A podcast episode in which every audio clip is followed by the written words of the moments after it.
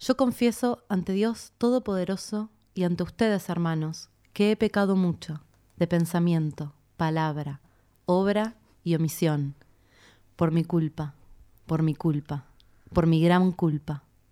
Por eso ruego a Santa María, siempre Virgen, a los ángeles, a los santos y a ustedes, hermanos, que intercedan por mí ante Dios nuestro Señor. Amén. Señor, toma mi vida nueva antes de que la espera desgaste años en mí. Estoy dispuesta a lo que sea, no importa lo que sea, tú llámame a servir. Llévame donde los hombres necesiten tus palabras, necesiten tus ganas de vivir. Donde falte la esperanza, donde todo sea triste, simplemente por no saber de ti. Mi corazón sincero.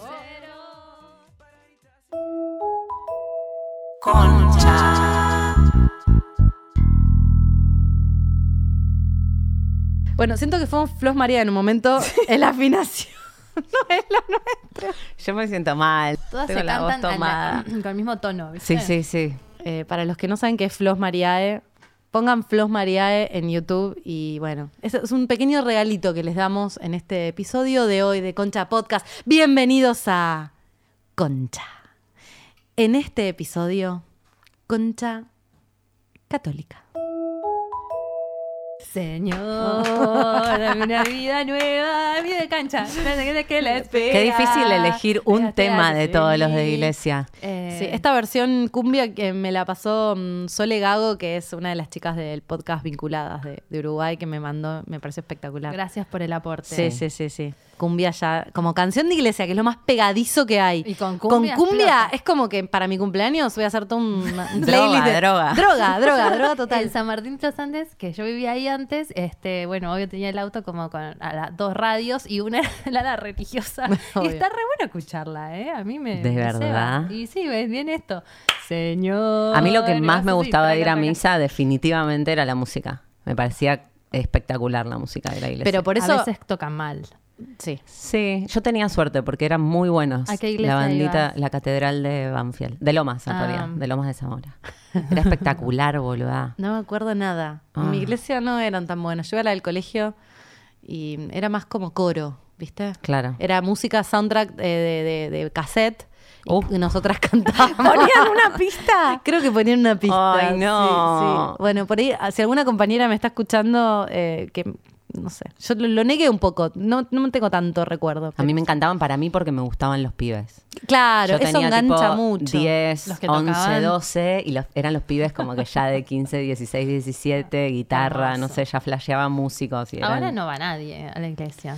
No tengo idea, para mí sí sigue yendo Pero gente. menos, menos gente. Yo No creo sé. que antes de arrancar cualquier cosa Sí. de este episodio tenemos que decir que, que- que- qué planes tenemos. Bueno, no hay muchos planes, pero ¿qué Como marco? siempre. ¿Qué marco? El marco es, primero, quiero decir, este, este episodio se llama Concha Católica porque, bueno, ma- la mayoría católico, ¿no? O ha tenido algún tipo de educación religiosa. Y porque nosotras también, ¿no? Y nosotras venimos de ese marco, pero me mm, han escrito también chicas judías, testigos de Jehová, em, evangélicas, como en realidad es una temática concha religiosa más que católica Mm. per se, porque entendemos que hay algo de lo que mm, de las consecuencias de cierta educación religiosa para todos, no para mujeres solas, pero en este caso vamos a hablar un poco de la concha y de qué pasa ahí, eh, que lo tienen todas las religiones y no solamente la católica. Digo, ese es el primer full disclosure. Sí, y que hablamos desde, desde católica porque es la educación que nosotros Claro. recibimos como siempre, lo que, lo que nosotras Lo que vivimos es lo que contamos. Y aparte, bueno, colegio católico ya es una cosa. Entonces, queríamos que meternos, honrar. profundizar ahí. Sí, y va a haber muchas cosas que obviamente van a quedar afuera, así que con tranquilidad. Hmm. Eh, y además, bueno, también que todo bien con la iglesia, con Eso, algunas para cosas, con faltaba. Jesús, con la energía de alta vibración que tiene. Yo re voy a la iglesia cada tanto, me gusta usar agua bendita y todo, pero hay algunas cositas dogmáticas que por ahí no estamos tan de yo- acuerdo, pero otras que sí. Entonces, como concha es todo muy toque sí, como las cosas con sus cosas buenas y sus cosas no tan buenas. Amo que eh, un par de oyentes amorosas, porque la verdad es que yo todavía me, me sorprendo de que nadie nos me venga a mi Instagram a prenderme fuego por hereje. Por bestias, por, por hereje total. Y la verdad es que mu- muchas, muchas oyentes muy amorosas me dijeron como, mm, che, mirá, yo tuve una educación religiosa y la verdad es que me, me re gustó y, y tengo un- a grupos de amigos y, y no coincido con un montón de cosas de la iglesia, pero hay algo como de la fe que me re sirve, me re ayuda. Y entonces me parece súper importante hacer la diferencia porque yo también como Dal, que... eh, como reconecto por ahí con cuestiones más espirituales del- del- del- de la fe, del catolicismo. eh, creo que es muy importante hacerla, la- que, que- que sobre esto vamos a ir todo el programa, ¿no? La diferencia entre la parte más eh, espiritual y de comunidad y de credo, que por ahí está buenísimo de cualquier religión, y la parte más política. Dogmática. Dogmática, Dogmática, caca, represora, Leyes. Controladora. eh, es porque es. ¿Y eh, qué cosas nos enseñaron de chicas que nos hacen cual. ser quien somos hoy de grandes y dándonos cabeza contra el feminismo, dándonos cuenta de que, ah, bueno, por ahí no era tan así. La iglesia como institución de cómo también te, te, te, te Total. atrofia el cerebro Y y, te mí dice como- que está mal masturbarte y nunca más te podés hacer la paja. Sí, total. Y como religión, como, como religión más popular, si querés, para mí no. Pensando esta semana en este tema y, y digo, atraviesa un montón de cosas la cultura de lo católico, Obvio. ¿entendés?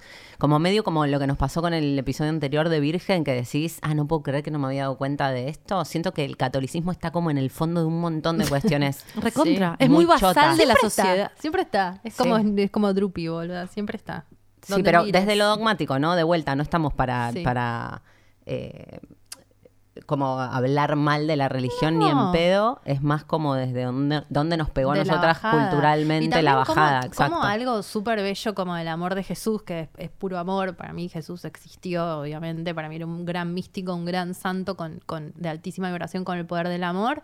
Y cómo el, el humano es tan sorete que se puede encargar de agarrar algo tan hermoso como Mm. una historia o, o- o un hecho de una persona realmente milagrosa y transformarlo en... Siempre la caga, ¿entendés? En Mm. algo que, que es para controlar en vez de que para bendecir y amar. Som- Sí. Somos muy enroscados. Bueno, yo les Ese contaba, es el re lado oculto de la carta del Papa, para mí. Del De- tarot. Del tarot, sí. Sí. Re. les contaba que en, en mis últimas vacaciones que me fui a México, me quedé, me quedé hablando cuatro horas con un chabón que estaba re pirado, muy, muy zarpado, como muy caído del mapa con un montón de cosas, muy teorías de conspiración, como ese mundo. Y él me con- Terraplanista. Sí, sí, re terraplanista. No. Re- estábamos mirando el mar y me mostraba cómo la Cu- perspectiva. cuán plano era. Sí, Déjame sí, de fue joder. Para, espectacular. para los que no saben qué es terraplanista, hay, hay gente que realmente cree que la Tierra es plana. Y que todo esto de que la Tierra es redonda, eh, no, es mentira. Pará, boluda, lo decís como delirando y si es... Ay, da, Pero ¿a la puta madre, que la boluda. Tierra sea No redonda? sé, boluda, yo qué sé. Hay ahí- alguien ahí haciendo fotos falsas de la Tierra. Boluda, no puede ser. ¿Y si es porque nosotros tenemos el ojo redondo? ¿Por qué no hay fotos satelitales? ah, es espectacular. Bueno, este loco me decía que, ¿Por qué hay que, que, mm, la iglesia católica surge en el Imperio Romano como una segunda pata, como que ya no alcanzaba el ejército para controlar la dimensión del imperio, entonces que necesitaban controlar a los buenos y a los malos. A los malos los controlaban con el ejército y a los buenos los controlaban con la religión. Es que es re Entonces que toda la parte dogmática de la iglesia, no, no lo, lo que dijo Jesús o lo que predicó Jesús, que estará escrito por ahí pero no muy difundido, pero sino la parte de organización de la religión, De de, lo que tenés que de los y de lo que sacramentos, de no lo que sí, de lo que no, los mandamientos, todo eso tiene más que ver con controlar. Eso es lo que pienso yo también, ¿no? Digo, eh, no es un hecho, es una Pero, cuestión de, eh, de, de lo que a mí me pasa Es con que en realidad es un hecho que, no sé, yo que tengo, vi- vine de una educación súper religiosa, de, no tanto de mi familia, pero sí como el colegio, y te parece como que la Biblia, ¿viste lo que dice la Biblia? Di- Dios creó la Biblia, como hay algo que parece que sí está ahí, y en realidad Jesús vivió, es un, personaje histórico comprobado, vivió, dio un montón de enseñanzas porque era un tipo que andaba entre los leprosos, las prostitutas, lo- como entre los marginales, tirando un legado que era realmente como de amor, de aceptación, de que todos somos hijos de Dios, que está re bueno. Y claro, él lo sobrevive gente y como que 100, 200 años más tarde están los, los, los, los testa- los- los- evangelios. Mm. Hay un montón de evangelios, de gente que lo conoció escribió las historias, las enseñanzas de Jesús. Más o menos en el siglo 300, el Imperio Romano, como te decía tu amigo Loquillo, que no, te- no estaba tan loco, No, ni eh, el- el, em, un emperador que se llama Constantino dice, bueno, necesitamos que la iglesia, eh, necesitamos que, la- que el, que el imperio tenga... Cohesión. Exacto, necesitamos una Es como la religión para politóloga que está cohesionar. emergiendo. Me Yo encanta. puedo sentir Faltaba la la politóloga, ¿no? La doctora. Hoy tiró Foucault. Sí, sí, sí, está muy politóloga. Quiero decirles que igual estuve viendo unos documentales de Discovery, unas cosas en YouTube, pero bueno, eh, esto igual es cierto, está comprobado. Se llama el, Con- el Concilio de Nicea, se llama. No, pero te Año- lo acordás y se Sí, nota que te interesa. Me Yo tipo lo veo y me entra por uno y No, el otro. hoy puedo entré- retener la data. huevo. Entré en Pero un me copa trip- que lo, que lo cuentes. es Entré en un retrip de los. eh, porque esto se llaman los evangelios apócrifos. ¿Qué pasa? Había un montón de evangelios. María Magdalena tenía un evangelio que se encontró, existe, está científicamente Una comprobado. mujer escribiendo. es Ella tenía un muchísimo. No puede evangelio. escribir ahora las mujeres. bueno. Había muchísimos evangelios, entonces, eh, pero se juntan con el emperador, esto, lo- los jerarcas de, la- de lo que era hasta, hasta ese momento la incipiente iglesia católica, y eligen, eligen cuatro. Eligen cuatro que eran los que más les Editores. Editaron la recortaron. palabra de Cristo. Cristo no te- escribió nada. Entonces editaron y esa es la Biblia y esas son las enseñanzas. Y sobre las enseñanzas de los evangelios, además, hay un montón de lo que se llama cánones, que son como las leyes de la iglesia, que no están en la Biblia. Eh, eh, Mm. Hay un grupo de mujeres, esto es re interesante, que están eh, curas, mujeres curas. Hay como una, disidencia dentro de la iglesia, muy chiquitita por supuesto, que ordena mujeres curas y hay como, es una agrupación que están luchando para que se reconozca que las mujeres pueden ser, eh, sacerdotas, eh, pueden dar eh, los sacramentos y piden además que se abue- abuela, abuela, uh, Mm. ab- abolición, abolición. Iba, iba a decir aboliciones. Abolición. Edit, edit. Mucho, mucho concilio de Nicea, poca gramática. Bueno, bueno, que se, que se termine. Sí, que se termine el celibato. Eh, y ellas dicen, en la Biblia nunca dice que una mujer no puede ser cura. Mm. Jesús no lo dijo. Entonces, está bueno tener para mí el- la dimensión de que muchos de la- del dogma cristiano lo hicieron Es un par de tipos. Exacto. Sí, un par de tipos que decidieron que las mujeres no estaban adentro, que decidieron sacar un evangelio escrito por una mujer, que decidieron un montón de cosas que es político y es social. O sea, el Sí, imperio romano... es funcional a su vida de hombre. Y para mí, en definitiva, lo que termina pasando es que, eh, en, en- en mi experiencia con la religión, eso toma muchísimo más lugar que, el- que el- que la enseñanza en sí. Total. Que los principios del amor universal, de todos somos uno, de Ah, la sí. inclusión. Es eso lo sobrepasa y es mucho más importante tenerte ahí agarradita como un ciervo Que la- el verdadero amor. Exactamente. Controlarte por el miedo. Como Sí. te- si te masturbas, te vas a ir al El castigo infierno. total. Y a la vez pensábamos hoy, como que veníamos hablando de esto, como por qué eh, en realidad está condenado eso, ¿no? Y decíamos que tiene que ver también con una expresión de creatividad y de libertad y de sexualidad y de que ese tipo de personas son más difíciles de controlar. Y qué loco que se elige más el dogma que, que el con- que, que no sería un control, ¿no? Que, que se- sería Sí. como una, eh, una elección más libre. Sí, una atracción natural. Una atracción, sí. Yo a todo esto es- de- decía que, mm, que también en, en este marco de educación religiosa por ahí tuvo momentos que fui a algunos retiros y todo que estaban re buenos, estaban re vivos y había algo de, de- de lo espiritual que, que trascendía lo dogmático.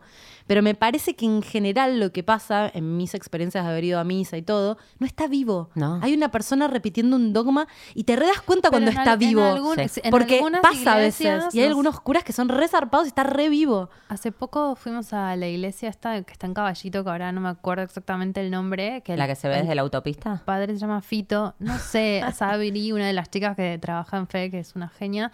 eh, teníamos un tema medio fantasmagórico y es un cura exorcista y nos recomendó ir y fuimos, yo hablé con él y me dijo unas cosas muy zarpadas, como le empecé a preguntar y, y- y acepta como la existencia de un montón de cosas que quizás otros curas no. Hizo una misa que hizo una sanación en el medio y te juro, te, te ungía con un aceite. Y me puse el aceite y yo hice, ¡puf! me puse a llorar.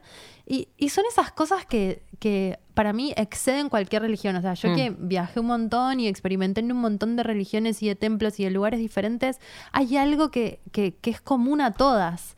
Pero, pero bueno, yo siento que son estos curas que son un poco especiales que pueden abrirse a percibir otras cosas o a conectarse más con lo superior que con las cosas como tienen que ser.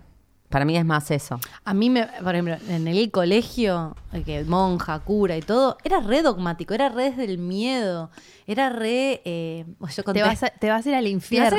Pero tuve una clase, me acuerdo que nos llevaron a todos al gimnasio, un señor que no era cura, era un laico consagrado, no sé qué, que era el padre de una de las pibas, que nos vino a contar, nos mostró unos videos sobre, nos, nos- a contarnos que el diablo existía. Ay, qué Pero paja, no, como boluda. no lo dejaban lugar a ¿Cuántos duda. años tenías? Y yo tenía, qué sé yo, 12 años. Igual el diablo existe. No como tal que va a venir con los dos cuernitos a decir, Bueno. pero el, el mal, el mal existe. Eso es una verdad. A ver, ¿pero qué más decía el señor? No, lo que yo te Contame digo, todo. lo que yo te digo es que una cosa es eh, el mal, el bien, hablarlo desde un lugar como de todos tenemos el diablo adentro, todo, para mí, ¿no? Digo, por Sí. nuestra condición de humanos nadie es ni puramente bueno ni puramente malo, somos una mezcla de ambas cosas que se van jugando. Concha mística. pintó Mal, bueno. pintó concha re. mística. Pero lo que digo es que venga un señor a decirte existe el diablo y a- nos daba te cierra en ejemplo. un gimnasio y sea el padre de tu amiga. Mal, no, pero Y soy yo. Cringe. Wow. y vas a venir a dormir a mi casa. Ay, boluda. Lo que digo es que el miedo, o sea, por el miedo, Mm. porque te da miedo. Yo les contaba a las chicas antes de ¿Qué venir. más? ¿Qué más contás? No, ni me acuerdo, lo borré, como una de las chicas que dijo, re- no, Reprimí. reprimí, reprimí. Lo mandé, lo mandé al inframundo, pero me acuerdo de eso que era, ah, loco, no, esto es un miedo real, el diablo me puede agarrar, entonces tengo que hacer lo que hace Cristo. Era Me una, agarrar. era una forma medio Pero para mí el, tipo de control que opera, eh, que ejerce la religión tiene que ver con eso, con alguien mirándote todo el tiempo como no me puedo equivocar porque... Una de las chicas decían de Instagram que mandaron unos mensajes, decían, no sé si me excita o me da miedo, no sé si me excita más o me da más miedo que, Claro. que el señor todo el tiempo me esté mirando. Me pareció muy, Muy- genial. Yo lo que les contaba a las chicas es que eh, yo tenía ocho años, iba a tomar mi primera comunión y estaba yendo a catequesis. Y no sé, a los siete, ponele, había ido al pelotero de McDonald's. Ay, te amo. Ay. McDonald's ahí en Zona Sur, en Lomas, había tenido un pelotero y yo me llevé una pelota del pelotero de McDonald's. Una pelota de mierda, de, de plástico. De plástico. Me llevé la pelota y la tenía en casa. La tenía en casa y se me venía el momento de la primera confesión con el padre Román que me daba pánico. Era un gigante malo, malo, malo. Era re malo. Y yo digo, oh, tengo, tengo que confesarle que robé una pe En mi mundo no existía la idea de mentirle ¿por al padre Román. No, y además, ¿entendés? ¿por qué una nena de 7 años No. tiene que estar en esa? Pará, y entonces se lucubré porque tampoco se lo podía decir a mis padres. O sea, de repente la- el robo de esa pelota se convirtió Bueno, igual robar está mal, pero técnicamente en una pelota. ya sé, pero estabas, estabas conectando con la esencia de robar desde tu Bueno, inocencia. entonces, ¿qué hice? Me, me apena que haya sido porque eh, le tenías miedo al padre romano, no sé cómo se llama, y no porque te sabías que está en McDonald's es una entidad como muy poco preocupable, pero no porque le estabas haciendo daño a otra persona. ¿Me entendés? Esa es la diferencia del dogma. No tener miedo al hecho, sino a, a la, a la autoridad castigo, que te Totalmente. Totalmente. Total. Claro, No en te el caso- importaba la pelota, te Por importaba eso que no- el señor Pero no te... eh, escuchá, lo que hice. Tres días antes logré que me llevaran a McDonald's, por supuesto, engañando a mis padres, porque Hermoso. nunca les dije que me- tengo que ir a McDonald's. Mamá, tengo que ir a mal. McDonald's. Cada vez que salía yo iba con la pelota, porque aparte a esa edad, cuando sos nene, no podés decidir cosas. Entonces veo que te obligan tus padres, veo que. te- no sé cómo. Igual habla muy bien de vos que lograste ir a Por McDonald's. si pasaba, por si pasaban por McDonald's tenía la pelota Por si alguien decidía ir a McDonald's. Ay, escondida feo, porque era te como el, mal el producto perdida. de la humillación. Mal. Y me fui a McDonald's de alguna forma y devolví la puta pelota y fui a confesarme con el padre Román pura. Y no le dije, por Pura y casta Porque Corolla yo lo había resuelto yo Lo sola. había resuelto. Maldito. no te necesito. Esa Jimena, boluda. Antes de decirle a un con hombre que tiene razón, Jugó con el va borde. Y devuelve la pelota. Es una genia. Eh, bueno, un aplauso para la mini no, Jimena. no, no. Pero digo el pánico. Imagínense Sí. la angustia que tuve A mí- todo ese tiempo. a mí- yo tuve una secuencia, bueno, del género. Eh, bueno, fui bautizada, tomé la comunión y después me fui a vivir al sur. Estoy cata- haciendo catarse con los San Martín de Sandes. Bueno, me fui a vivir al sur y en quinto año el colegio era como que había sido religioso, pero ya no era, pero medio que era, ¿entendés? Entonces eh, estaba la opción de que te, este, te ¿cómo se llama? Te, mm, Confirmes. te confirmes, te Por las confieses, me dudas. salía. Tenés que renovar la licencia, los votos, boluda. te Yo confirmes. Y, y entonces venía un cura y te decía, mm, te llamaban, entraban y decían, alguien está interesado, y como yo siempre interesada en la religión, cualquiera sea, eh, le dije, sí, yo quiero ir a la entrevista con el cura. Bueno, bueno, vos no, yo recién vengo a vivir acá, bueno, ta. Este, ¿En qué consiste la, la, mm, confirmación? Bueno, no puedes tener sexo premarital, no puedes drogarte, Todo no puedes no. mirar pornografía. Me dijo como dos o tres boludeces y me dijo eso, me dice, esto implica, esto implica no tener sexo premarital. Yo ya no era virgen dijeron hace eso. un montón. Ah. Este, no puedes drogarte, yo había empezado a fumar porro y, ay, lo dije, bueno, saludos. Y después, este, eh, no sé qué otra cosa. me- ah, lo de la pornografía, este, cogía mirando porno con mi novio. O sea, estaba haciendo todo junto con la misma persona en el Todo mismo mal. lugar. Y le dije que, mm, digo, ok, bueno, no, no voy a poder, o sea, no voy a poder hacerlo, le dije. Como, no iba a dejar de hacer todo eso. Le dije, así que me voy. Me paré y me fui. Y no me confirmé.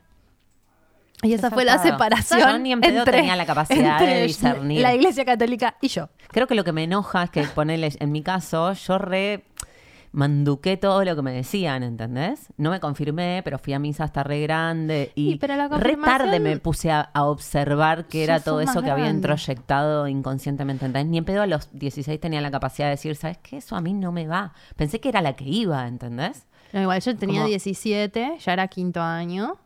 Pero igual era como, ¿qué le voy a decir? Que sí, sí, y voy a, voy a mentir a, Dios, no sé, no No, tenía Dios, sentido. no tenía sentido. Y digo, pucha, ¿sabes qué? ¿Sabes qué me pasó? Como, pucha, loco, porque me, me interesaba Claro. como madurar en la religión, profundizar, y me venís con esta pelotudez que no tiene nada que ver si cojo o no cojo, si me fumo un porro o no, con la religión, en realidad, ¿entendés? Sí, en el mejor de los casos no debería tener que ver tanto. No te, te pueden negar una bendición por fumar. eh, O sea, no, no digo por fumar porro, pero digo, es como decirte por tomar birra, no sé, o como por algo que Pero- disfrutás hacer y que no te destruye. Es como coger, no sé. Ese, ese es el punto para mí de lo mismo que hablabas. te Es- quitan algo recopado. Es que no, no, es como una dimensión humana que falta, Sí, ¿no? Como de entendimiento humano de, de lo que pasa real, de lo que está vivo, de lo que es. Bueno, el celibato hablaba. El celibato. Exacto. ¡Qué El celibato- pelotudez del infierno! Paul! Pero la concha de la lora. Te juro que me destroza el alma porque así se Ay, cogen sí, pendejos, sí. terminan... Es que- Se pone tanto peor. Tan, la tan tensa es la cuerda que cuando suelta es como... suelta por cualquier explota. lado. Pero no viste que hay un mito que lo- las chicas de los colegios católicos son las más putas de todas. Y yo creo que es un mito basado en, En una eso. realidad muy grande. De que En mi época eran... Sí. Y, pero, en boludo, tiene que ver con la represión. Claro, estás claro. tan reprimida, donde te sueltan la soga dos segundos, Sí. pero te. Es que peor sentís pija- una necesidad de soltar esa... Pero más vale. Esa soga. Más vale. ¿Quién? Ay, me los mandado un mensaje que era espectacular que decía que la directora, creo que era Lu, ¿Quién? la directora del colegio, que era la monja, terminó embarazada No. de eh, uno de los de la unión de padres de familia. Ay, ¿viste? hermoso. Me parece hermoso. Quiero justo ver el mensaje. y ver Es que sí, boluda, ¿cómo no es esperás que eso... ¿Cómo este chabón que te está invitando a confirmarte lo primero que te dice es lo que no podés hacer? No sé, te ¿De imaginaría que yo lo. A mí no me lo dijeron eso, boluda. Yo me confirmé. ¿eh? ¿No? Yo, yo hice todo. A mí me decían, ¿vos querés hacer esto? Y yo, sí, re, también. Todo que sí, pero Todo ¿te sí. confirmaste? Me confirmé. ¿Y qué, qué, de qué se trata? Contame porque yo no lo hice me quedé que no me acuerdo, boluda. Lo único que me acuerdo es que te pedían que tuvieras una, un- una madrina, Sí. un padrino, y yo le dije a mi prima, que ella estaba re en acción católica, como que. Em, y teníamos que ir como unos cursitos, me parece. Creo que también veía pibes, porque era medio mixto eso. Mi colegio era todo mujeres por un lado. O sea, era mujeres, lado mujeres, la, una iglesia gigante y del otro lado, lado varones. A ese nivel de la iglesia separando los sexos todo lo que podía. Y creo que si hacías la confirmación, quizás creo que era mixto, porque fuimos a algunos retiros Mm, mixtos. te tentaba por ahí. Pero ni siquiera, no sé qué mierda.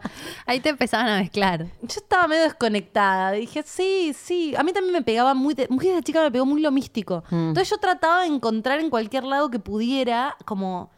Algo. A mí lo que me enoja del- del- de la organización religiosa, no de la religión, de la organización de- religiosa, que come de eso, de una pulsión re humana de encontrar algo más grande El uno sentido, mismo. el Y sentido. estos, Sí, agarrándose de eso, te mete en un dogma de control que no tiene nada que ver con que vos real encuentres tu sentido. Sos ¿entendés? como el cordero de Dios y después te meten en la jaulita como un Claro, tarado. boluda. Y vos vas como, ay, yo solo quiero fe. Sí, y te tiran en realidad miedo, eso es lo que me mata, miedo y culpa. Mm. Como Sí, que había un montón de chicas que escribieron como por el tema de la masturbación, por ejemplo, de que sufren un montón de, de la culpa en relación a la masturbación. Eh, eso, es, eso es muy jodido porque no tiene nada de malo. ¿Cómo? Y después, pues, tipo, tu, tu disfrute, o sea, si vos sentís que masturbándote eh, está mal, o sea, sentís culpa, a partir de ahí toda tu sexualidad se desarrolla pobremente y, y- y- y sos un ser menos creativo si no estás en contacto con tu energía sexual. Entonces, en el fondo, es una castración Total. totalmente controladora. Pero si vos no tenés deseo, no sos más obediente. Pero lo que yo digo, pero en- en- hablando de eso, de la... O sea, en lugar de ir a cómo te conectás vos con un ser tuyo más espiritual, lo que les re preocupa es que no cojas. Porque la mayoría de las respuestas tenían que ver Sí. con no coger. Con cómo les O cagaron como, la... como- sí, tengo Sí. una amiga que también re religiosa, la familia y ella en su momento también. Y el día de hoy, eh, hace poco me dijo que igual ella se masturba y le da culpa. O sea, Hmm. hay un lugar donde le da como, se siente un poquito sucia. Mm. Y porque te inoculan cosas a una edad donde estás re blandito para Mal. que te entren esas cosas. No, y además estás re necesitado de, de la información del otro en términos de qué, de qué se trata la vida. Nacés y estás de pepa hasta que empezás como a ponerte límites, entonces agarrás los límites que te dan. Eso me parece re violento, ¿entendés? Eso Sí. es, re- es re cero amoroso para con la gente, porque no tiene que ver con el amor y con ayudar. En ese caso. Sí, o sí, sea, re creo que hay gente recopada metida en la religión y que hay un re. montón de cosas de, no de lo- del dogma, sino como de- del fondo y de, de- del- del cuerpo, de lo, de lo religioso, que está re bueno, como que está re bueno. Es- me da bronca que el dogma se lo coma. Bueno, voy a leer algunos comentarios para alimentarnos. Me negué a coger con mucha gente por tener miedo a que me digan puta. Sentirme mal por ser promiscua a los ojos de mis compañeros del colegio católico. Eh, me da cosa coger en la primera cita, Dios mío. Me sentí una puta de los 16 a los 20 por tener sexo. Hoy me río. Se hacen los solidarios, son súper egoístas. Mi primera vez fue a los 16, recién salida del colegio católico, me morí de culpa. Concha con culpa, qué horror la culpa. Culpa. Mucha culpa. Una ¿Sabés chica que... que, lo que leí hoy? No me acuerdo si en Twitter o en alguna respuesta leí que le les habían dicho que el clítoris era el botón para llamar al diablo. Bueno, Bueno, hoy una chica de, entonces me cae bien. una, una dijo que un cura les dijo la curiosidad mata al hombre y embaraza a las mujeres. ¡Uh! Con Ay, no. así, ¿para qué necesitamos? no? Preservativos. Ay, boluda. Ay, qué Ay. fuerte, ¿no? Mal. Un- acá una chica dice que quedó embarazada a los 19, lo tuvo y como que el mensaje que sintió fue que por haberlo tenido el pecado había sido perdonado, ¿no? Que el pecado había sido coger. Y que años que tu- tardó muchos años para poder disfrutar de una sexualidad sin culpa y dos hijos más, y, o sea, tuvo otros dos hijos que con otra conciencia, si me hubiera sentido libre, realmente no hubiera tenido. Mm. Como a ese nivel, creo que hay algo del tema de coger o no coger porque es muy importante el control de la es la natalidad. vida de Mm. la gente, o sea, ¿entendés que todas esas mierdas que andan dando vuelta es la vida de una persona que le pasan un montón de cosas? Es como su existencia a partir de, de esa creencia. Es, es un montón. Pero por esto de, de controlar el tema de coger o no coger, tiene que ver con que hay un control re fuerte cuando controlan tu deseo y co- eh, con- controlan la natalidad también de alguna manera. Entonces hay control sobre eso, la vida. O sea, Mm. la mujer tiene ese poder de poder dar vida. Entonces controlar a la mujer Mm. es controlar algo muy zarpado que el hombre no tiene. eh, no sé, me, me está viniendo como ahora esa epifanía, ¿no? Como el miedo a eso, a ese poder que no tiene. es re miedo para mí. Y, y pensando en, en- en por qué la estructura de la iglesia también tiene muy relegado el lugar de la mujer. En, en la jerarquía de la iglesia la mujer viene re atrás, no tiene Hoy poder. decíamos que las monjas son como los, los. Los duendes de los Santa. duendes de, de Papá Noel. Claro, boludo. Porque no, no tienen un lugar de poder. Y son re fuertes las monjitas, ¿viste? A mí me encanta verlas. A veces las veo en los aeropuertos y las ves como ahí, trin, trin, trin, y son brillantes. Son re potentes. Mm. Pero bueno, tienen ese lugarcito que es como eso, de sirvienta. Eh, imagínense, o sea, ahora que ustedes donde estén escuchando este podcast, imagínense un futuro posible donde imagínense yendo a misa y que la esté dando una mujer, por ejemplo. O sea, pero estoy hablando de una misa católica, ¿eh? porque sé que en otras religiones sabe. Entonces nos imaginamos que es como una especie de mujer medio bruja, súper power, que, que, que da la misa y dice cosas re interesantes y cambia todo el, el paradigma. Y hoy hablábamos y decíamos como, ¿por qué no pasa eso? Mm. Porque alguien hace dos mil años dijo que debería ser de una manera. Nadie se pensó en algún momento que podíamos replantearnos eso que habían dicho. En- por- por- o sea, ¿cuáles estos, estos que se juntaron ahí con Constantino y dijeron, bueno, vamos a organizar la iglesia de esta manera? ¿Por qué decidieron dejar a la mujer afuera ahí? Igual me imagino que hace dos mil años, imagínate si ahora es machista. No. Me imagino que mm, mm, Tremendo. era tremendo. Eh, y la mujer era, nada, propiedad también, ¿no? Como Mm. aprovechemos y, y instauremos full... Es la misma lógica que operaba en la sociedad antes de, de que apareciera la religión, probablemente. Entonces se tradujo en que... No lo sé, hay, hay- había, había algunas eh, religiones, en general las más paganas, esto lo digo que tenían estoy lugar. tocando de oído, por Dios. eh, Bueno, pero es para real. investigar. per- perdón, es real que ponele en América antes de la colonización había muchísimo matriarcado, si querés. Sí. O sea, estructuras matriarcales de sociedades y que cuando vinieron a, a colonizarnos y a evangelizar a todos, eso medio que desapareció. Eh, sí, culturas más, más paganas, eh, pensadas como no católicas o no cristianas. eh, había muchas que tenían cultos eh, que eran donde la mujer tenía espacios de, de mucho poder. Hmm. Sí, de una. Y bueno, obviamente no... no Pero son las No prosperó. Son las, No prosperó. Son las asesinadas y no queridas justamente por la iglesia, ¿no? Vaya a ser que a alguien se le ocurra que, que, que eso se repita, ¿no? De hecho. Y a la vez, o sea, es re loco porque todos están hablando de lo mismo. En el fondo todos hablan del amor, del poder de la naturaleza, de la belleza. De, para mí, yo entiendo lo que yo sobre el catolicismo habla de un, o sea, no podemos, es como una poesía, es como un poema, no podemos tomarnos literal lo que dice en la Biblia. La Biblia para mí está hablando de lo que está pasando aquí ahora, solo que, bueno, con metáforas. Para, les decía a las chicas también antes de sentarnos a grabar que para mí el cielo y el infierno son acá mismo en la tierra, Mm. como el, karma instantáneo de si haces bien, recibís bien y si haces mal, no es que recibís mal, pero hay algo que empezás a vibrar en esa y, y te quedas en esa. Entonces yo creo que no hace falta morirse para habitar el cielo y la tierra, es, es ahora. Sí, morirse que otro decida dónde quedás, ¿viste? Es re ridículo. Es muy Las sumiso, puertas de, ¿cómo se llama? El portón con- de San Pedro, ¿cómo se llama? ¿Dónde sí, vas? estás ahí diciendo, me porté bien. Sí, ¿Qué es portarse mal? ¿Qué sé yo? ¿viste? Aparte, boludo, me tiraste un mundo del ojete. No me la hiciste fácil. Es re difícil ser todo bueno. Vivimos en un mundo de contradicciones donde todo. Pero es que depende, ¿no? Hay cosas que no da. Bueno, matar no da, pero coger, qué sé yo, no estaba tan mal.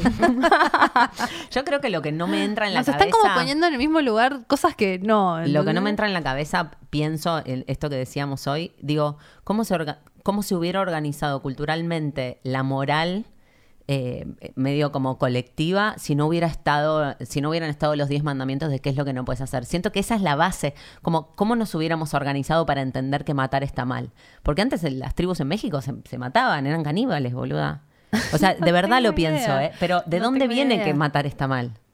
No, Pará, está re existencialista. ¿eh? Bueno, Boluda, pero no porque, sé. porque me imagino que si vos tenés un hijo y viene alguien y te lo mata, puedes tocar el dolor de que no está bueno que una persona ejerza ese Como poder. de Como algo de existencial de, de, de, de que vos... De resonancia. De que no necesitas que alguien te lo diga, que lo podés ver, que podés ver que en el hacerle daño al otro, sea Sufrís. robando, matando o lo que sea, Hmm. no está bueno hacer daño. Lo puedes sentir. Creo que sí, que es como en el sentirlo. De hecho, me parece que hoy por hoy, cuando. Uh, no me, me voy a meter en una que. Eh, no, que creo que. mm, ¿El aborto vas a hablar? No, no, Ah. iba a hablar no, como de, de esto de, que cuanto más mental. maduros somos, menos necesitas que te venga Sí, afuera total. qué es lo que está bien y lo que está mal. Total. Pero lo digo en una escala mínima de mi vida. Yo antes re escuchaba, ¿no? Para mí lo que mis viejos decían, lo que mi viejo, La lo iglesia. que. Ponele que yo, a pesar de haber ido a un colegio católico, tampoco me comía mucho el trip de. Nunca fui muy. Ah, me lo remorfé Yo toda no, la vida. cero, ¿El trip cero. de qué? Del, De del todo, de católico, la de, ley. no coger. Me, Claro. me chupaba un huevo, iba, me confesaba, hacía todo lo que tenía que hacer. Eh, Me robaba la pelota, la devolvía. Me Todo manejaba. resuelto. Dios, te tengo controlado. Em, ya te entendí. Ya entendí cómo funciona eso. Ay, boluda, perdí el hilo de la Ay, conversación. la No, que no eras, que no eras tan. No te la comías el trip, no eras tan dogmática. Pero no, venía que rebuscabas la ley. Ah, no, que eh, no, lo que quería Bien. decir es que antes esta- era re externo para mí lo que estaba bien y lo que estaba mal, lo que podía decir y lo que no podía decir. No porque ahora no lo sea, ¿eh? Porque incluso estar en un grupo de amigos donde no podés decir determinadas cosas porque no querés no caerle bien a la gente es buscar un punto de vista Mm. de externo. Entonces lo que yo creo, a tu pregunta, es que cuanto más crezco, sí. más interno es el punto de vista de lo que yo entiendo que está bien y está mal hacer. Es Saturno. Y hay cosas, sí, re, Saturno in- introyectado. Inter- claro. Eh, y me parece que a esa misma escala hay sociedades que en otro momento necesitaban como Mm. niñitos que les digan lo que está bien y lo que está mal, porque por ahí sí se mataban. Y creo que ya como... No, no digo que estemos fantásticos como sociedad, pero me parece que como humanos tenemos mucha información y podemos bancarnos más esto de la era de Acuario de que sea mucho menos una jerarquía vertical que te digan lo que no está bien y que está mal y que vos misma lo vivas. Ya no hay tantas autoridades, no están ni los medios como autoridad porque eso está en medio Total. democratizado. Ni el político como ni el autoridad, político como autoridad. Ni el cura menos- como autoridad.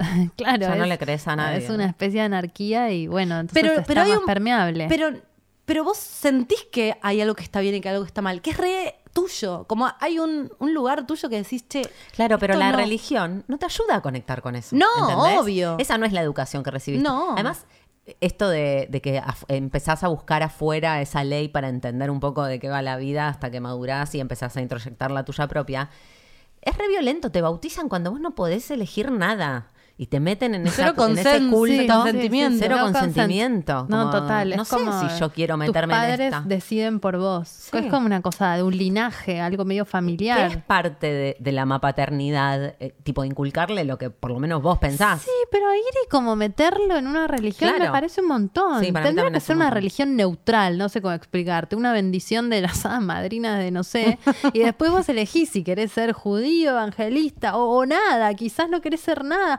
¿Cuánta gente se quiere excomulgar ahora? Un quilombo, boluda, con la gente que porque... yo- esto no sé si es verdad, lo leí en internet, anda a chequearlo a- con no sé quién, pero de que la iglesia percibe em, plata por cada uno de los de las personas que están afiliadas, Ah, que no es sí. afiliada, sino es como bautizadas. Qué Y entonces, border. este, nada, como están miles de personas bautizadas y hay un montón de gente que no está de acuerdo con la iglesia y que no quiere estar como aportando a esa institución, entonces se tienen que A la apostasía, Ah, creo que se llama. Un amigo me dijo, che, ¿por qué no pones el trámite". link? Es re fácil, le llenas un ¿No formulario lo y te apostatas. lo del pañuelo naranja, eso? No, no, no. tiene nada que ver. Eso es para que el Estado deje de Ah, se subvencionar a separen. la iglesia, claro. Em, me gusta esto que vos decís que, la, que poniendo tanta restricción no te, no te ayuda a encontrar cuál es tu propio punto de lo que está bien y lo que está mal. Claro. Eh, y me vino el ejemplo que no lo charlamos el episodio pasado de Virgen, pero para mí es re gráfico de te dicen no podés tener relaciones sexuales, Mm. no podés perder la virginidad. Y muchas minas cogiendo por el culo años creyendo que eran vírgenes. que es, chicos, no te tomes literal, boluda. ¿Qué te pensás? Que si te recontra cogieron por el culo, no, no- sos virgen? No. Es que no te enseñan a pensar. pienso- es re Exacto, no te enseñan a pensar. Tenía una profesora de catequesis que Como literalmente literal, me dijo, claro. eh, pero no hay que leer tantos libros, no es necesario leer tanto, a veces no es tan bueno leer tanta cosa. me lo dijo literal. Y yo medio que tuve un momento de duda que dije, capaz que, Capaz que está mal leer. capaz que está mal leer cosas que...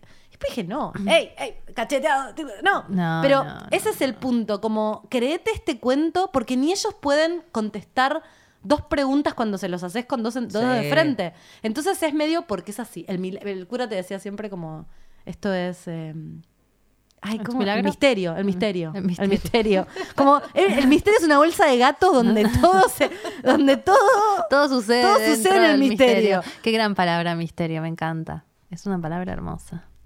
¿Cómo se llevan ustedes con los curas de sus colegios? ¿Se llevan bien? ¿Tenían un vínculo? Yo tenía el padre Pablo, eh, pero era un colegio gigante el mío. O sea, Ajá. tenía, eran Había muchos alumnos. Varios curas.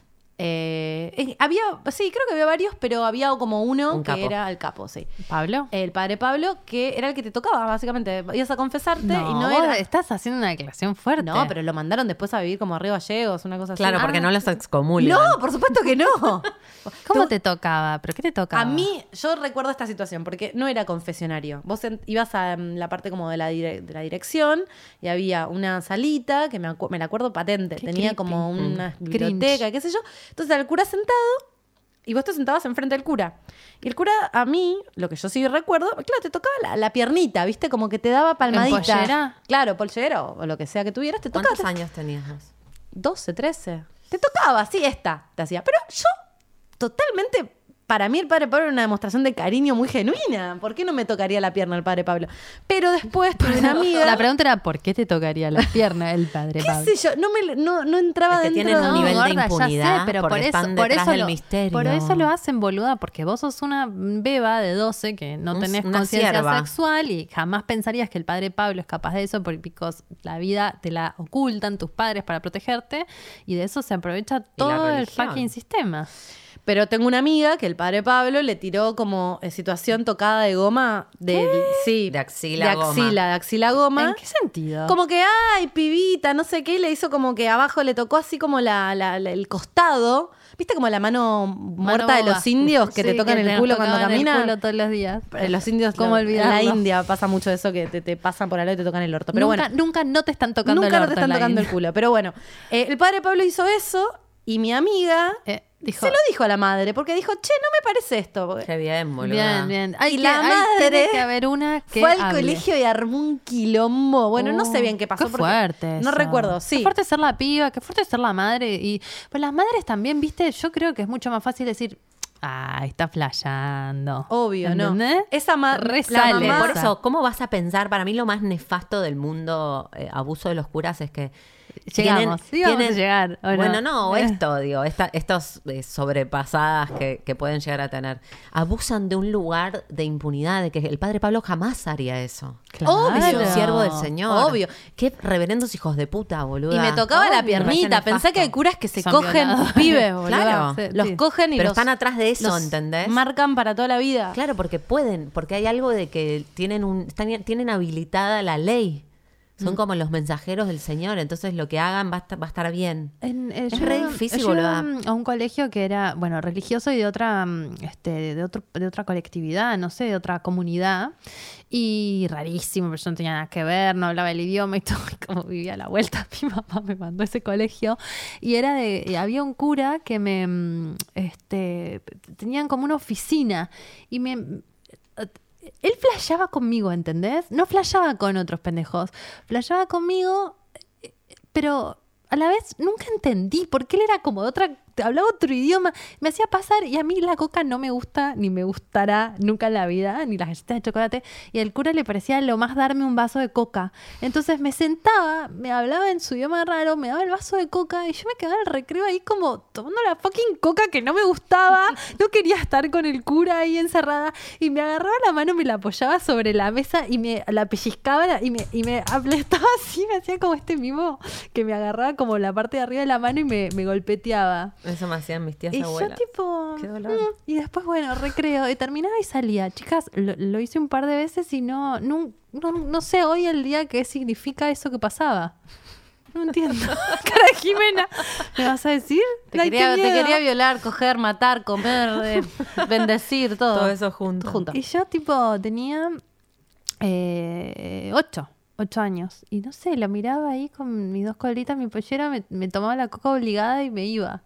Re feo. Ah, Nunca se lo dije a mi mamá. Pero El cura me da coca. Mamá me da coca, me cierra los recreos. porque yo y no otra? Papita. Ay, boluda. Es Qué que tema. yo sabía cura? que había algo raro, pero No, nunca entendí. Pero fui mucho a misa, mi familia re religiosa, la de mi viejo más que la de mi vieja. Y, pero y el lo tengo reintroyectado. ¿El colegio era? No. Ah, no era. La universidad, fui Era a una universidad el- católica porque no había tenido suficiente. ¿Era laico el colegio que iba? Sí. Mm. Laico inglés, Claro, cero católico. otra onda. Sí, otra onda. Capitalismo la, la educación crudo, liberalismo. religiosa es, es un flash. Mi colegio, esto es me un parece... adoctrinamiento. Re. Sí. En mi colegio éramos muchas no existe, mujeres. No existe como una escuela que sean brujas, son los Waldorf esos que... No. No Hogwarts. sé. Ese es tu otro trabajo, Dalia.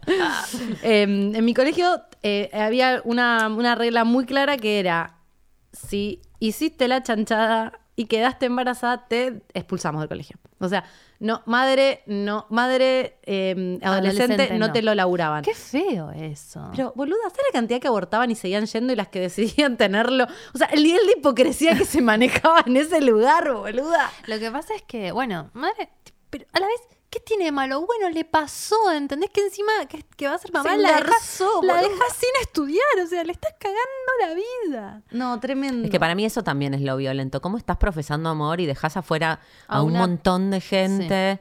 En general, digo, porque era esta piba y amor. también es los Es tipo el homosexuales. marido- los... Es el marido golpeador. Es porque te quiero, te, te aporreo. Eh, había una chica que me escribió que contaba que en su colegio querían, eh, como les era católico y tuvieron, les dijeron a los alumnos como que preparen una clase de educación sexual y mm, vinieron un par con afiches de- como, como hablando de la- del VIH, qué sé yo, y directamente se los hicieron sacar. Hubo como todo un tema alrededor de Wow. otra, porque otra de las cosas que se mencionan un montón es la falta de educación sexual. Exacto. Falta directamente, no. Educación sexual en los Lo de la pastilla. no ¿cómo se habla, no se habla del tema directamente. Eh, no, yo tuve como ya muy, muy en el secundario, la profesora de biología tiró un par, una data así, me digo como que... Unos eh, tips. Unos tips. Rápido, sin que me escuchen las monjas, chicas, Mal. les digo todo esto. No, no, lo dijo con... Ella odiaba lo que estaba, tenía que hacer. Cuando dijo, al ver preguntas, ¿viste? Todas nos quedamos como, ok, ¿qué le preguntamos? No me acuerdo ni el nombre. Eh, Ay, es que la educación sexual es tan importante. Y el colegio, bueno, el colegio es el que te educa y entonces, pero después, bueno, aparecen los padres que dicen, no le vas a hablar de esto a mi hijo. pero, boluda, Dios. tu hijo va a coger. va a coger. Va a coger. O sea, preferible menos que, no se agarre nada. A menos que sea O- asexual, que, claro. que existe tipo un porcentaje muy pequeño de la población que lo es, va a coger. Va a coger, que no se agarre nada, que, Que no eh, quede embarazada, que no quede embarazada. caso de no y para mí debería implicar también el, el sexo con el placer, el disfrute, que alguien le enseñe a disfrutar, que alguien le enseñe a respetarse, que... No, prefieren que... No, directamente que no... No, No hablar de eso, no hablar de eso, no. Miedo, miedo, putas, miedo, putas, exacto. infierno, diablo, diablo. Es muy extraño si te pones a pensar. Esa y otro gran highlight era el video del aborto que te mostraban cómo aspiraban un niño. no, ese. yo Uh, creo que falté por suerte esa clase. No, No, no. ¿Viste cuando no sabes si te lo contaron o lo viste? Claro, sí. Estoy como en eso. No, no, no, no. no Yo me acuerdo bien. perfecto. Y después te tiraban todo el, el- el- el niñito que le hablaba a la madre. Como, de, de eso estaban re preocupados. En contarte que el diablo existía. Que el aborto, eh, mat- estabas matando niñitos. Todo miedo, todo culpa, todo el, O sea, te dicen que el mierda. aborto está mal, pero no se ocupan de que no quedes embarazada. Ah, no, por Exacto. supuesto. Y si quedas embarazada, te realidad echamos del sí. colegio. Claro. Nunca, nunca, nunca hicimos nada para evitarlo, pero si quedas embarazada. Claro, no. no castigo. puedes ir. El miedo. Es muy complicado. Ah, pero el hombre que dejaba embarazada a la chica sí podía seguir yendo, eso sí, ¿eh? Oh, no. Ah, Oh. porque Por muchas veces eran del colegio. ¿Posta? Y claro, obvio. Si él no tenía la evidencia del niño. Oh, Por Qué increíble. Eh, A mí no había echada. Bueno, no sé qué aportó este programa.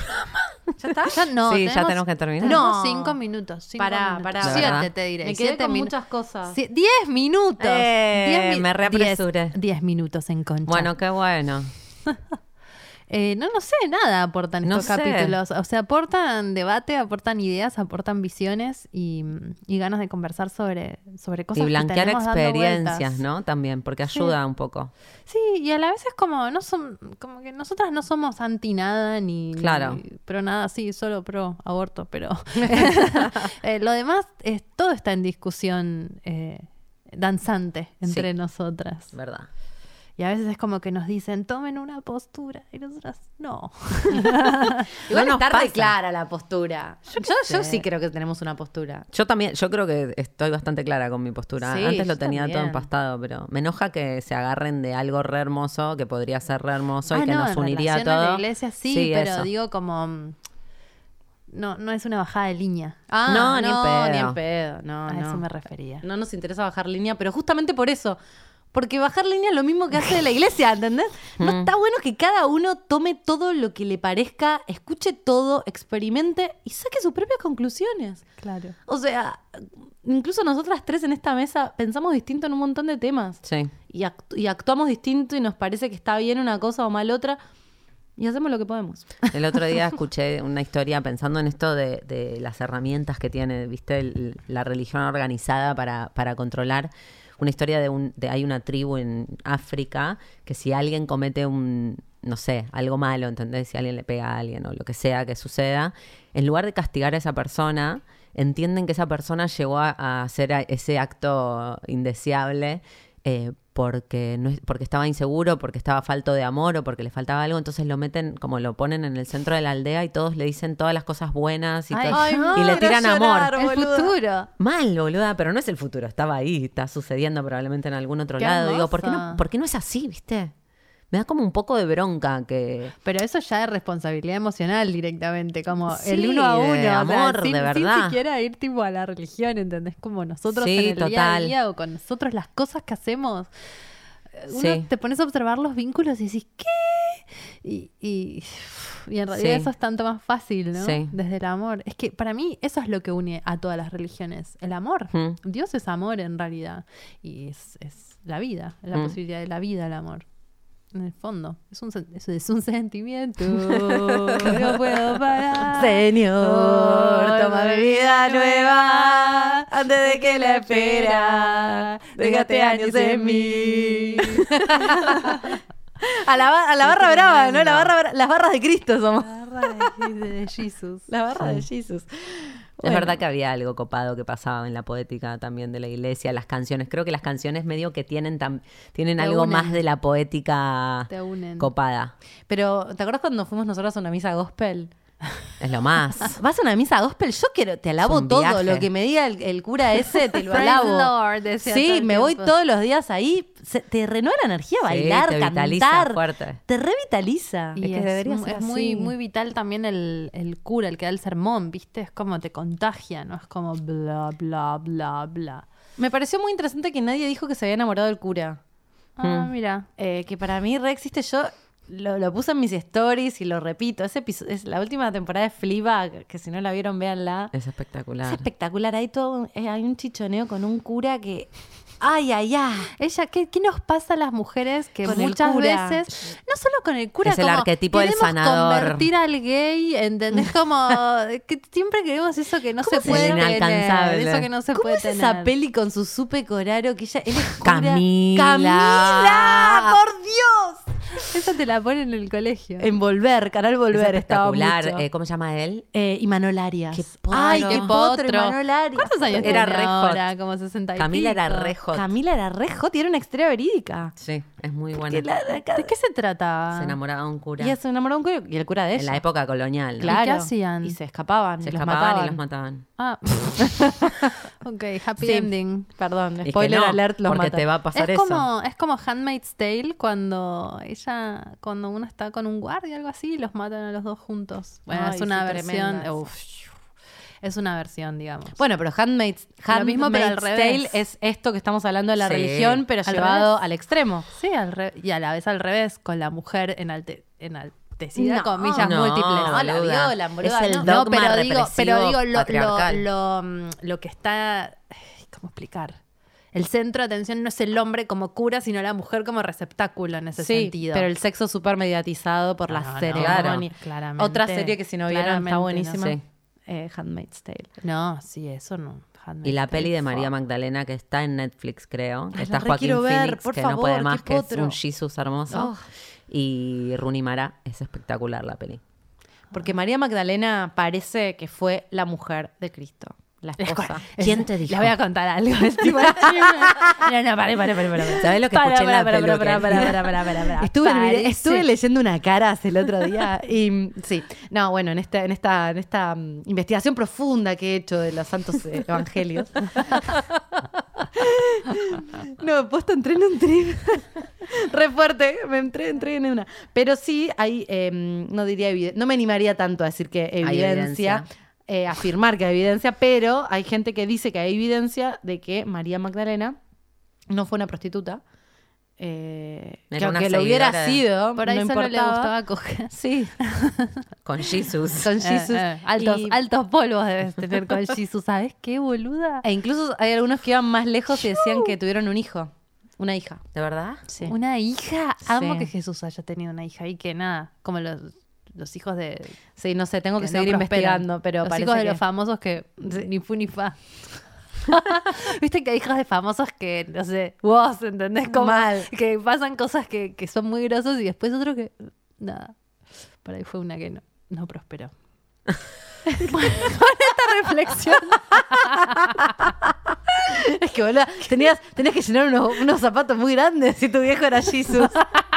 Sí, boludo. Ni lo intento. Ni lo intento. Pero para mí ni sabía. No, sí que no vas a ver. En fin. El hijo de Dios. No sé a dónde nos fuimos. Imagínate ¿Por qué las nos hijas pasó? de Diego. Nada, perdonen por este episodio. No, yo creo que, que- que tiene su belleza, tiene su belleza, es muy ecléctico. Lo estamos grabando un domingo, Sí. muy atípico, 10 de la noche. Sí, son las 11 y Eh, 20. Sí, re sobrias, eh, qué sé yo. Es lo que hay. Es lo que hay. Con amor. Hmm. Eh, muchas gracias. Pueden seguirnos en Twitter. en arroba concha podcast. Síganos que, bueno, tuiteamos cosas muy interesantes. Hay un sticker de Ay, concha de sí. este podcast girando en alrededor de los WhatsApps. Pídanlo, ofrézcanlo y si no lo tienen, no tienen nadie que se los pase. En nuestro tweet hay un, nuestro Twitter hay un tweet de una voluntaria, una oyente, una concha sorora que si le pasas por DM su número de teléfono, número de teléfono te manda el sticker. Te No. agrega un grupo donde Chicas, hay sí. miles de conchas y se- solo, solo se mandan el sticker, no hablan. Ay, eh, no. Cuando hablen van a conquistar el mundo. Una chica me, me escribió y me dice que se están armando grupos de conchas con esta chica que está pasando el Por sticker. lo del sticker. Y que se bancan entre ellas y que hablan del programa y que dicen Ah, cosas. Y me pasaron chats. sí. Ay, no. No, las es amo. un montón. Hay Entienden comunidades, focos. focos Lesbianas aborteras se pasan stickers, así que esto es la comunidad. Esto es el bien. Qué Esto es el bueno. bien. Así que bueno, todo esto sí, nos siguen en arroba concha podcast. Eh, yo soy Dalia Bocar. Me encuentran como arroba la Dalia en Instagram o la- Eh. arroba la Dalia A en Twitter. Ah, la Dalia A. Sí, pues arroba la Dalia no, no estaba disponible. Ah, mira. Bueno, la Upasa Lacua. Eh, me encuentran en Instagram como arroba la Upasa. Y bueno, Jime, acá. me encuentran en Instagram como arroba oujima con J. Esto ha sido todo por hoy. Gracias. Nos vemos en el siguiente episodio. Con chao.